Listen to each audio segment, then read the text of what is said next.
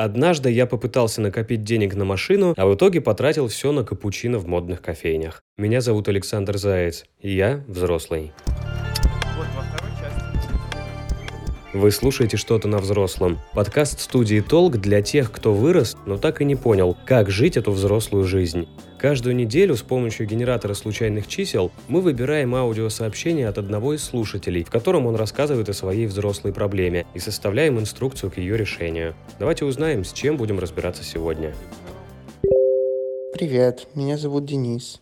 Я очень давно хочу себе купить домик на берегу моря. Я пытаюсь откладывать деньги и вроде бы хорошо зарабатываю, но я никогда не могу протянуть до зарплаты. Я всегда заглядываю в заначку и трачу все отложенные средства. Вот как будто бы именно сейчас и в данную минуту они мне нужны. Так происходит всегда, это не первая попытка накопить. Я удивляюсь, когда мои знакомые из родного города получают по 30 тысяч рублей и умудряются ездить в путешествия дважды в год, покупают машины, квартиры, живут и ничем себе не отказывают. Я тоже так хочу. Искать инструкцию к решению проблемы Дениса мне сегодня поможет Александра Краснова, ниндзя личных финансов и создательница телеграм-канала Money Hack. Всем привет. Саша, привет. Как ты думаешь, есть ли у Дениса шансы накопить на дом на берегу моря? Да, я думаю, что шансы есть у всех, если постараться и разобраться вообще, в чем корни проблемы. Я предлагаю сегодня составить инструкцию к тому, как правильно копить деньги не только для Дениса, но и для всех слушателей нашего подкаста, и как не тратить их раньше времени. И прежде чем ты нам расскажешь и дашь свою инструкцию, экспертную оценку ситуации, и расскажешь, как распоряжаться финансами, предлагаю узнать, как к деньгам и накоплениям относятся другие люди, и что они советуют тем, кто хочет собрать крупную сумму денег на дорогую покупку. Если хочешь накопить большую сумму денег, купить что-то дорогое себе, как лучше накопить и распределить бюджет? Боже, нашел у кого спрашивать. Мне 21 год, я не знаю, что делать с этой жизнью. Наверное, как минимум хранить в долларах, первое. Второе, наверное, нужно вложиться в какие-нибудь акции. Вот, а вообще лучше родиться в богатой семье. Как накопить, как ты думаешь? На работу идти. Или искать мамика, или папика, или кого-то посередине. Как тебе такой вариант? Просто изи. Сразу нет, это ужасная идея по многим причинам и по моральным, думаю, не нужно объяснять. И с точки зрения финансовой грамотности это тоже плохо, потому что все, что нажито до брака, при разводе делится в пользу того, кто нажил. Ну, то есть вы, скорее всего, разведетесь с этим мамиком или папиком, потому что такие отношения долго не живут. И ничего, никаких квартир, ничего вы можете не получить. А можете получить много проблем. Сейчас какое-то бесконечное количество историй, когда богатые люди, там, имеющие власть и связи, пытаются как-то испортить жизнь своим бывшим. Либо в тюрьму посадить, либо детей отобрать, либо там все до последней копейки тоже отобрать. Ну да, потому что можно накопить на домик, а в итоге остаться без этого домика, и он перейдет к какому-нибудь пожилому супругу или супруге. Ну, как рациональный человек, 10 или сколько процентов откладывать от зарплаты, если она вообще наличествует. Но это не точно, на практике не проверено, это всего лишь миф. У некоторых это работает, если они экономят на каких-то первичных потребностях, на еде, на транспорте, не на таксо разъезжают, а на метро. Наверное, если нет каких-то возможностей, скорее всего, придется себя в чем-то ограничивать. Но это не обязательно базовые потребности, вторичные какие-то, комфорт. Ну, грубо говоря, снимаешь квартиру не в Чертаново, а еще дальше, в Подмосковье где-нибудь.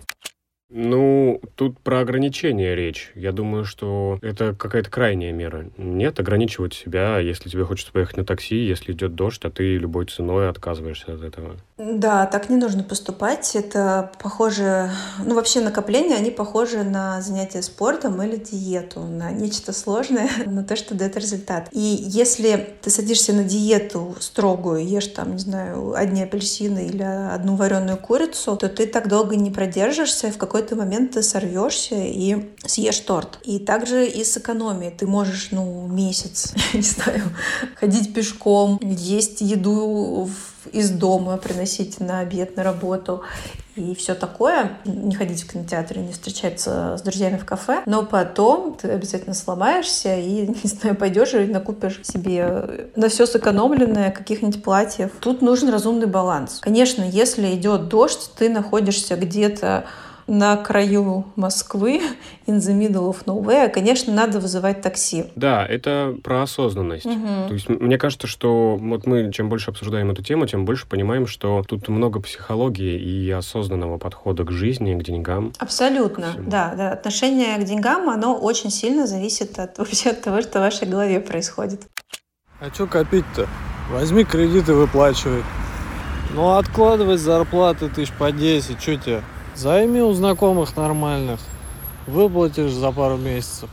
Я вообще очень неоднозначно отношусь к кредитам. Мне кажется, что это большое зло, если честно. Я тоже ненавижу кредиты. Единственный кредит, который я признаю, это ипотека. Ну да, кредиты — это опасная штука. Нужно уметь ими пользоваться. Ну, во-первых, если вы не можете накопить на какую-то вещь, то вы ее не можете себе позволить. Надо это себе сказать честно и что-то менять в своей жизни. А во-вторых, когда вы копите, это тоже про некую осознанность. Это такое хорошее упражнение, чтобы понять, а нужно ли вам это вообще. Нужно в первую очередь проверить свой второй дом в натальной карте, посмотреть, какие там планеты. Очень круто, если, например, Венера во втором доме, потому что Венера — это финансовая планета. Вот, например, у меня так. А Венера во втором доме — это значит, что богатство, достаток, это все есть. И дальше мы уже проверяем дома карьеры, например, 10-й дом, да. Можно посмотреть дом семьи, 4-й дом, да. Вдруг там какое-то наследство, что-то подобное придет. Одна блогерша, она в своем закрытом клубе заряжает кошелек на полном серьезе. Деньги, нужно положить денежку и кошелек на подоконник в ночь, когда полнолуние, либо в ночь, когда новолуние, и заряжать. Я не очень в курсе этой практики, но мне кажется, она хорошо работает, потому что, ну, судя по отзывам, там женщины все в восторге. Понятно, что мы живем, да, во вселенной, которую мы сами программируем, мы сами принимаем какие-то решения, и даже если, например, сейчас не идет доход, то можно его привлечь, запрограммировать вселенную, открыть денежный поток таким образом. Боже. Открой секрет. На самом деле, весь твой успех заключается в том, что просто ты правильно заряжаешь кошелек. Ну, просто Венера в правильном доме у меня, вот и все. Всегда причем, да? Она двигается. Нужно ее туда посадить и не выпускать. Я не в курсе, да. Но это, конечно, полнейшая чушь, и даже комментировать тут что-то не хочется. Ну, хотя нет, наверное, все-таки скажу. Ребята, это полная чушь. Никакие кошельки вам никто не зарядит, только вы сами можете положить туда деньги. Это все, ну, это очень распространено. Зарядить айфон. Да. Очень распространены всякие безумные денежные приметы, ритуалы. Из той же серии это курсы инстаграм-блогеров, которые обещают научить мечтать правильно, что у вас все сбудется и появятся все деньги. Марафон желаний и все-все-все. Это все очень печально. Это как раз от низкой финансовой грамотности и, ну, от вот такого какого-то инфантилизма тоже, когда люди не хотят брать... Ну да, это упование на какие-то высшие силы, да, не на свою осознанность, а на что-то, что тебе может помочь. Да, к сожалению, да. Ну, как-то проще, чтобы тебе кто-то зарядил кошелек, а не то, чтобы ты пошла и устроилась на хорошую работу. Получалось вообще копить? С основной зарплаты откладывая и так где-то подрабатывая, получалось накопить, да, на машину накопил. Ого, а что за машина, если не знаю? УАЗ Патриот. Год копил, конечно, да. Ну и отцу ее подарил. Но я взял ее бэушную, за 560 она мне обошлась. То есть вполне возможно за год накопить, если работать. Мне очень нравится эта история. Стоит ли вообще рассчитывать проценты, которые нужно откладывать от зарплаты? От любых денег, которые тебе приходят, может быть? Ну, я бы лучше рассчитывала какие-то конкретные суммы, которые тебе нужно откладывать, потому что это эффективнее. То есть нужно, как сделать? Нужно понять, сколько стоит то, что вам хочется, и прям так разложить, рассчитать. Вот если я буду каждый месяц откладывать по 3000 рублей, мне понадобится, там, условно, год. Если буду по 5000 рублей, уже меньше времени. И вот найти какой-то баланс, сколько вы комфортно откладывать, и какая скорость накопления вас устроит, и вот действовать по этому плану. Ваши советы какие-нибудь, как накопить большую сумму? Удачно выйти замуж. Тоже потратить свое время на то, что... Вы обратились к девушке, поэтому у девушек есть еще один вариант — удачно выйти замуж. Ну, мужу-то тоже приходится копить большие суммы. Это его работа. Хорошо зарабатывать и воплощать жизнь, мечты своей женщины. Минутка сексизма в подкасте «Что-то на взрослом». Да, вот меня, честно говоря, так бесит, что существует этот стереотип до сих пор, что вот ты должна удачно выйти замуж, если ты неудачно вышла замуж, то ты неудачница. Это такая неправильная вещь, потому что даже чисто экономически средняя зарплата в России сейчас такова, что ее не хватает на содержание семьи. Ну, то есть небольшое количество каких-то богатых мужчин, чьей зарплаты хватит, но это не рецепт для всех. Скажи, пожалуйста, реально, по-твоему, научиться финансовой грамотности самостоятельно? Или надо на курсы ходить, получать какое-то образование специальное? Да, конечно, реально. Сейчас очень много бесплатных курсов, текстов, блогов, всего на свете. В финансовой грамотности нет вообще ничего сложного. Это просто обычная дисциплина. Не знаю, то же самое, как привыкнуть делать зарядку по утрам или там упражнения по вечерам. Просто нужна сила воли для этого. А давай посмотрим, можно ли чему-то научиться в интернете и какие советы дают люди в сети относительно того, как накопить большую сумму денег. Советы из интернета. Александр Лобазный. «Покупай на скидках, ходи пешком» и тому подобное. Елена Иванова ему подсказывает перейти на доширак и воду. Что ты думаешь об этом? Вот есть такое понятие антиэкономия, как я это называю. Ну, может быть, еще кто-то называет. Это всякие безумнейшие вещи, которые люди делают. Я, например, читала про девушку, которая вместо того, чтобы покупать подгузники, берет пеленки, какие-то салфетки, по-моему, оливковым маслом, что ли, зачем-то смазывает. И вот так она экономит. Но это просто полная ересь. Это тот случай, когда вот это время, которое ты затрачиваешь на экономию, лучше потратить на зарабатывание денег. Виталий Джоманы, я не очень понимаю, как читается его никнейм. Другу отдавай и говори, что до определенного момента отдавать он их тебе не должен. Тут можно потерять друга. Это, видимо, для тех людей, которые не то что не могут копить, а которые откладывают и сразу эти деньги тратят. Или это одно и то же? Деньги — такая вещь, которая часто встает, к сожалению, между людьми. А можно, если что, совсем не доверяешь себе, не можешь относить деньги на вклад, на какой-то накопительный счет, в копилку в банке, то есть такая штука, как банковские ячейки, куда можно выбрать какой-то банк на другом конце города, куда тебе неудобно очень ездить. Или в другом городе, в конце концов. И вот положить банковскую ячейку туда. Ну да, совсем себе не доверяешь. Хороший вариант. Пользователь с Богом рекомендует продавать нефть и газ. Джо Леннон, воскресший внезапно в русском интернете, советует продать почку или печень. Сиреневая фея рекомендует начать с того, чтобы не дарить никому подарки и не отмечать день рождения. Уже приличная сумма скопилась бы. Вот. Дни рождения, подарки — это острая тема. По поводу не отмечать день рождения — это такая спорная штука, потому что кому-то очень нравится это делать. Мне не нравится традиция скидываться обязательно на подарки на работе. И на всякие праздники. Это ужасная традиция. Да, потому что на самом деле, во-первых, тебе может вообще не нравится человек, которому ты должен скидываться, почему ты должен тратить на него деньги. А во-вторых, бывают вообще очень разные ситуации у людей. Там кто-то как платит ипотеку. Да, здесь надо найти много сил выстроить эти границы и отказать, и после этого не чувствовать на себе давление коллег, которые думают, что ты просто, видимо, какой-то нелюдим и не хочешь участвовать в празднике. Можно им честно сказать, что, ребят, вы извините, но я сейчас плачу ипотеку. Когда будете платить ипотеку, поймете меня, все, отстаньте.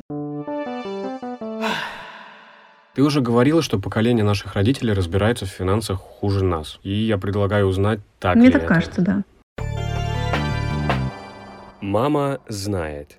Я думаю, что надо просто сесть, расписать свои траты, посмотреть, куда уходят деньги. Возможно, есть какие-то лишние траты, которых можно избежать. Например, не покупать кофе, с собой, допустим, выпить чашечку дома. Какие-то ненужные траты, рассмотреть это внимательно, подумать.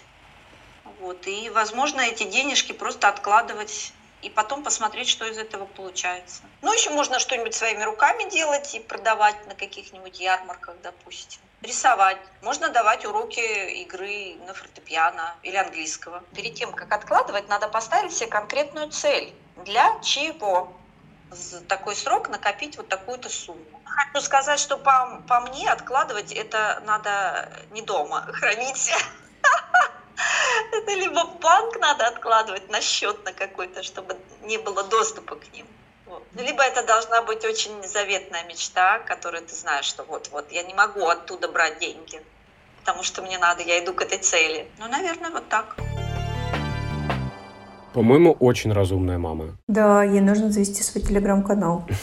Или блог на YouTube. Ну смотри, у нас получается из того, что мы уже узнали, совпало разумное распределение доходов, то есть разумные траты. Мама, я думаю, откладывает деньги в ячейку в каком-нибудь далеком банке. А как тебе идея с дополнительным заработком? Мне кажется, это очень интересно, особенно если у тебя есть ресурс на это. Прекраснейшая идея. Тем более у всех у нас есть хобби, и это хобби можно монетизировать. Вот, кстати, мой телеграм-канал — это как раз-таки мое хобби, которое немножко монетизируется. И можно поступать по-разному. Можно, например, деньги, которые вы дополнительно зарабатываете, откладывать на что-то такое большое. А можно откладывать деньги зарплаты, а деньги от хобби тратить как хотите. Это очень гибкая схема, и это очень приятная схема, потому что деньги, заработанные таким образом, ну, они заработаны, вот тебе не надо было рано вставать, чтобы идти на работу, или вам нравится, как вы проводите это время, и еще вы и деньги зарабатываете. И это совершенно по-другому воспринимается. А еще мама сказала очень важную штуку, мне кажется, про цель, что она должна быть максимально четкой. И вот это, кстати говоря, за все, что мы прослушали, мне кажется, самая взрослая такая мысль. Это так, да. Когда есть четкая цель, то Вселенная вам помогает. Ну, вам просто становится проще отказываться от чего-то, если приходится, или вы начинаете искать другие способы заработка или новую работу, потому что вы понимаете, для чего вы делаете это. Было даже исследование у одного банка, что люди, которые брали ипотеку, начинали больше зарабатывать. Ну, потому что у них была цель поскорее закрыть эту дурацкую ипотеку. Так, нужно подыскать квартирку и взять ипотеку. Мне кажется, мама дала вообще отличные советы, поэтому предлагаю записать их и пойти дальше. Мама чудесная. Ну, и мне кажется, что после всего, что мы послушали сегодня, и того, что мы записали, мы сходимся на том, что нужно отказываться от лишнего. Как ты думаешь, как осознанно потреблять? Что можно делать, если ты все равно хочешь нормально жить, одеваться, покупать себе какие-то вещи, баловать себя, но чуть-чуть экономить и откладывать на большую цель? Ну, искать альтернативы. Например, если ты модник и хочешь какие-то классные бренды, я, кстати, сама люблю хорошие бренды, то можно сходить в секонд-хенд, посмотреть, что там есть. Да, кстати, я знаю, что в Москве очень много крутых секонд-хендов, где можно найти брендовые вещи. Давай посмотрим на картах, где есть ближайшие секонд-хенды. Маршрут к взрослой жизни. Так, открываем приложение для комфортной жизни в городе 2GIS. В нем можно найти вообще все, что угодно. Что ищем? Секонд-хенды. Отлично. Их очень много. Оказывается, это супер востребованная штука, и до ближайшего всего 900 метров. Предлагаю почитать комментарии. Хороший секонд, продавцы вежливые и приветливые, никакого потустороннего запаха. Магазин мне нравится, все очень хорошее, производство европейские страны. Покупала одежду себе и обувь. Еще скатерть на стол за 130 рублей, белая как новая, в отличном состоянии. Слушай, это клево, потому что сейчас Новый год скоро, и можно купить много скатертей за 130 рублей и дарить их людям на Новый год. Попробуем построить маршрут, ехать до этого секонда всего 34 минуты на трамвае и 11 минут на такси. Поэтому после записи, я думаю, мы можем смело отправиться туда. Кстати, такси можно вызвать прямо из приложения 2GIS и для экономии пошерить проезд. Да. А знаешь еще какая есть тема? Магазин старой книги. Ты читаешь книги бумажные? Да, я обожаю бумажные книги, и они стали дико дорогими. Просто ужас. Давай поищем на картах старую книгу. Вот смотри, есть ближайший магазин 400 метров от нас. Это очень клево. И здесь, кстати, прямо так в приложении написаны цены на книги. И кажется, что это не те цены, которые помогут нам экономить. 45 тысяч рублей. Дороговато. Ну, это, знаешь, если инвестировать только в книги. Можно такое покупать. Да, кстати, нормальная тема. Но для этого нужно накопить. Поэтому, если вдруг вы хотите купить в качестве инвестиции альбом разных русских и иностранных пород лошадей за 90 тысяч рублей, то наш выпуск поможет вам накопить. Кстати, еще в 2GIS можно сохранять все любимые места и ставить их в избранные, составить свой маршрут по экономным местам Москвы. А еще, если хочется сэкономить на интернете, можно за него не платить, и карты будут работать офлайн. Как ты думаешь, это крайность? Не платить за интернет? Или допустимый вариант? Да, это крайность, но у меня был друг, который так делал. В принципе, нормально жил. Он накопил себе на домик возле моря? А он даже не копил, у него какие-то были конспирологические причины. А, ну да, микрочипы, вот это все. Наследие Виктории Бони. Это, кстати, было еще до пандемии, пока это не стало модным. Саша, скажи, пожалуйста, а ты даешь советы своим друзьям? Вот если, например, ты видишь, что твой близкий человек не очень правильно распоряжается деньгами, ты дашь ему совет или будешь ждать, пока он попросит тебя о помощи? Нет, я не даю советы, только мужу даю, но он их не слушает. А так у тебя была забавная история, когда я ему говорила: слушай, все, пора покупать доллары. Я говорю: ну, не знаю. Потом у меня взяли комментарий для радио, я там говорила: пора покупать доллары. И он его услышал, звонит мне, говорит: слушай, все, я пойду за долларами. Я говорю: а что ты вдруг передумал? А вот я слышал, как ты про это по радио говорила. У меня вот есть подруга Алена, которая как раз неожиданным образом накопила себе на дом в Крыму. Может быть, ее совет поможет нашему герою Денису, и предлагаю ей позвонить. Мой друг съел собаку. Скажи, пожалуйста, как ты решила купить себе дом? Цель вообще первая была купить квартиру, и я вообще копила на нее. Но когда случилась такая ситуация, мне нужно было маму куда-то девать, потому что в Питере ей холодно, в Кабардино-Балкарии ей жарко, и нужно что-то центральное найти и среднее, я решила, что нужно ее перевезти в Крым. Естественно, нужно было что-то купить для этого. Там вообще дом — это была моя детская мечта. Дом на море. Вот, я всегда думала, что когда-нибудь в лет 50 я куплю себе где-нибудь домик у моря, но это получилось у меня в 27. Сколько денег тебе пришлось накопить? Вообще изначально было 1,5 миллиона. Дальше я уже не копила, а просто туда отправляла в стройку. Какой способ ты придумала, чтобы накопить деньги? Как ты разработала вот эту систему? Сколько ты себе времени на это давала? Я вообще с детства начала копить. Когда у меня были там маленькие деньги, которые давали родители, я просто всю мелочь копила где-нибудь в копилке, хранила в каких-нибудь банках, в общем, и от этого летом где-нибудь отдыхала. Когда уже подросла, у меня появилась какая-то зарплата небольшая, у меня было 20 на 80%. Когда у меня уже появилась зарплата большая, я поняла, что можно и откладывать 50%. Особенно, когда ты сидишь на диете, эта тема работает, потому что ты не тратишь много денег на еду. Ты покупаешь себе гречку, овощи и живешь на них. Вот. А на одежду не надо, ты закупился там в том году и ходишь в ней. Вот. А я особо такая непривереда, поэтому я могу походить и 2, и 3 года в одежде, и меня это никак не смущает. И вот самое твое экстремальное соотношение процентов какое было? Я откладывала 80% своей зарплаты и на 20% жила. И меня это никак эмоционально не давило. Я просто забывала про эти 80%. У меня вот 20%, там, не знаю, 20 тысяч у меня, грубо говоря, в месяц, и живу на них, и вообще чувствую себя спокойно. А как можно спокойно себя чувствовать на 20 тысяч в месяц, живя в Санкт-Петербурге? Когда ты ничего не делаешь, на протяжении 3 месяцев ты работаешь 6/1, у тебя особо-то и времени нет никуда сходить. Ты там тратишь только на еду, на дорогу и все. Месяца 2-3 можно спокойно так прожить. Получается, что ты 1 курицу на неделю покупаешь и не позволяешь себе, красную рыбку, когда хочется? Красную рыбку можно же себе позволить, она не такая уж дорогая, не миллионы стоит. Ты долго копила 1 миллион? По-моему, 1,5 года. Период хорошей зарплаты, и я понимала, что это тот случай, когда мне нужно их отложить. Когда у тебя появляется момент зарабатывать большие деньги, я считаю, что это нужно либо в инвестиции куда-то откладывать, либо их копить, кто умеет их копить. Получается, работала ты в любом случае не в свое удовольствие, а ради денег, да? В этом плане, да, но у меня была цель. Без цели никак не сделать, все равно придется чем-то жертвовать. Я жертвовала своим временем.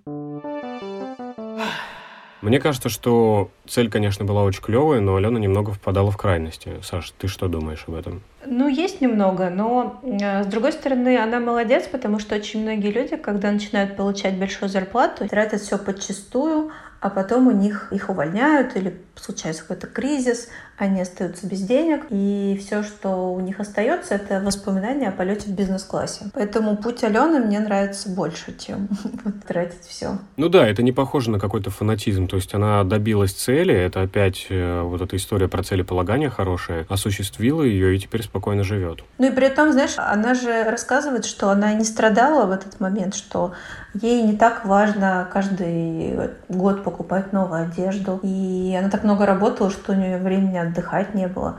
Если она за этот период как-то не выгорела и хорошо себя чувствовала, то вполне себе путь.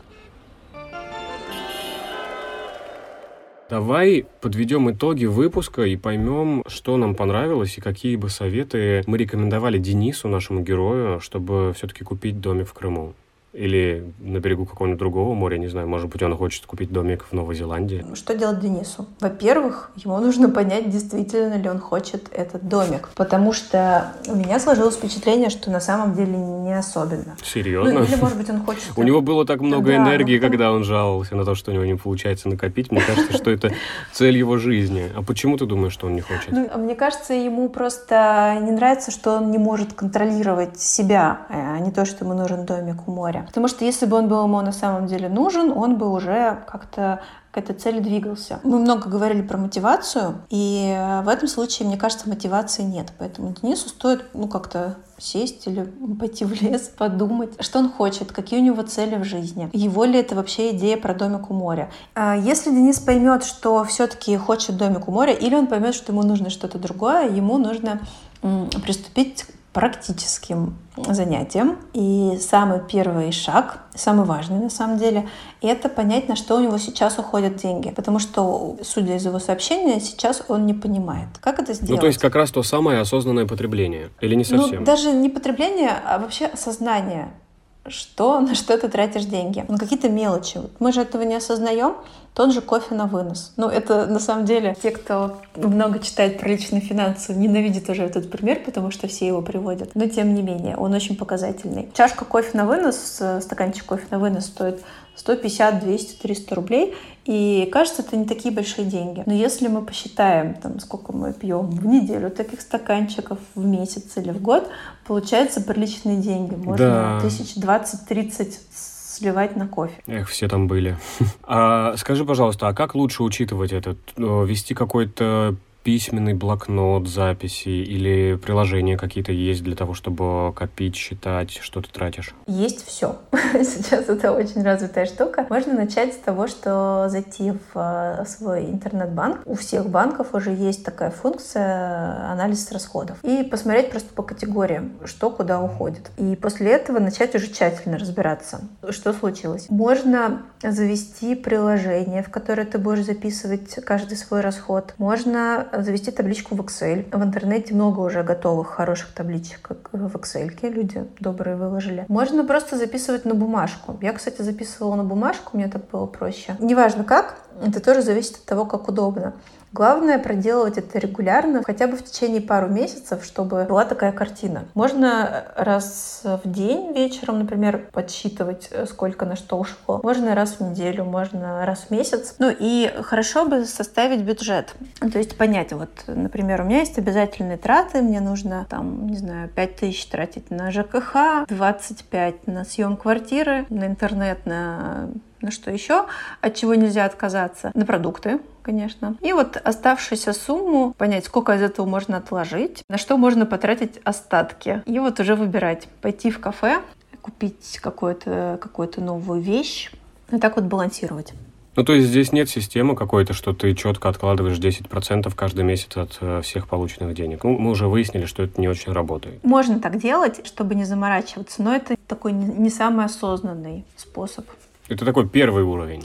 Просто тут можно сорваться, потому что ты откладываешь 10%, а тебе в конце месяца на обед не хватило. Что делать? Приходится в него залезать. То есть лучше все-таки составить бюджет, чтобы не было неожиданностей. Да, а потом, когда ты составишь бюджет, может окажется, что ты не 10% можешь откладывать, а 20%. И потом каждый месяц он разный. Например, у тебя какой-то месяц сломалась машина, ты вообще ничего не можешь отложить, тебе надо ее починить. Или там что-то еще случилось. А в другой месяц ты можешь больше отложить. Тут, наверное, лучше ориентироваться какими-то глобальными целями, например, сколько нужно отложить в год. Получается, Денису нужен домик у моря за, условно, 5 миллионов рублей. Если он ему действительно нужен, то он должен разделить эту сумму на несколько лет, Получается, если Денису все-таки нужен этот домик у моря, ну, например, за 5 миллионов рублей, ему нужно разделить это эту сумму на несколько лет и посмотреть, сколько ему нужно каждый месяц откладывать. Вот и все. Саш, спасибо большое за экспертизу. Это было очень круто, полезно. Я думаю, что после нашего выпуска очень многие люди начнут копить и купят себе домики у моря, машины, квартиры, айфоны, что еще можно купить на большие суммы денег. Ну, либо поймут, что им ничего не нужно. Да, добро пожаловать во взрослую жизнь.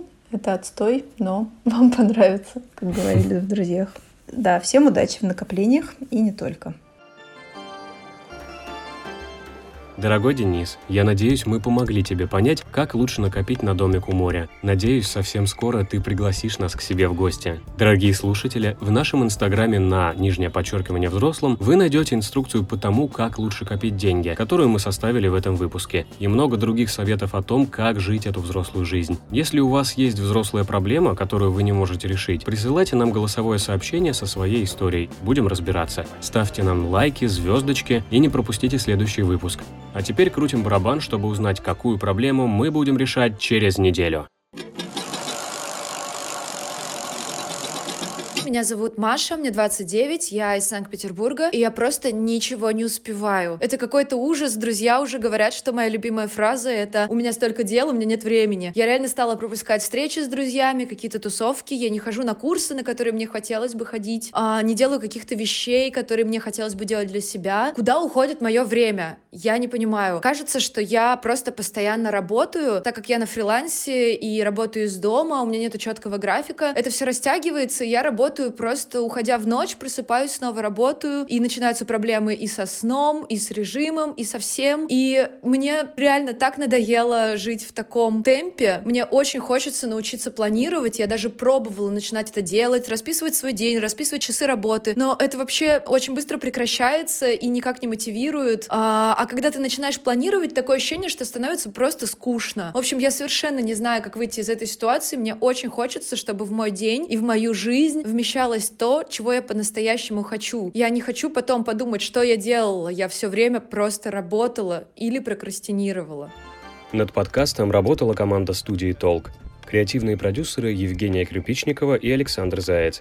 Продюсер Анастасия Мусякова. Джингл Николай Поляков. Монтаж и саунд-дизайн Мария Тропина.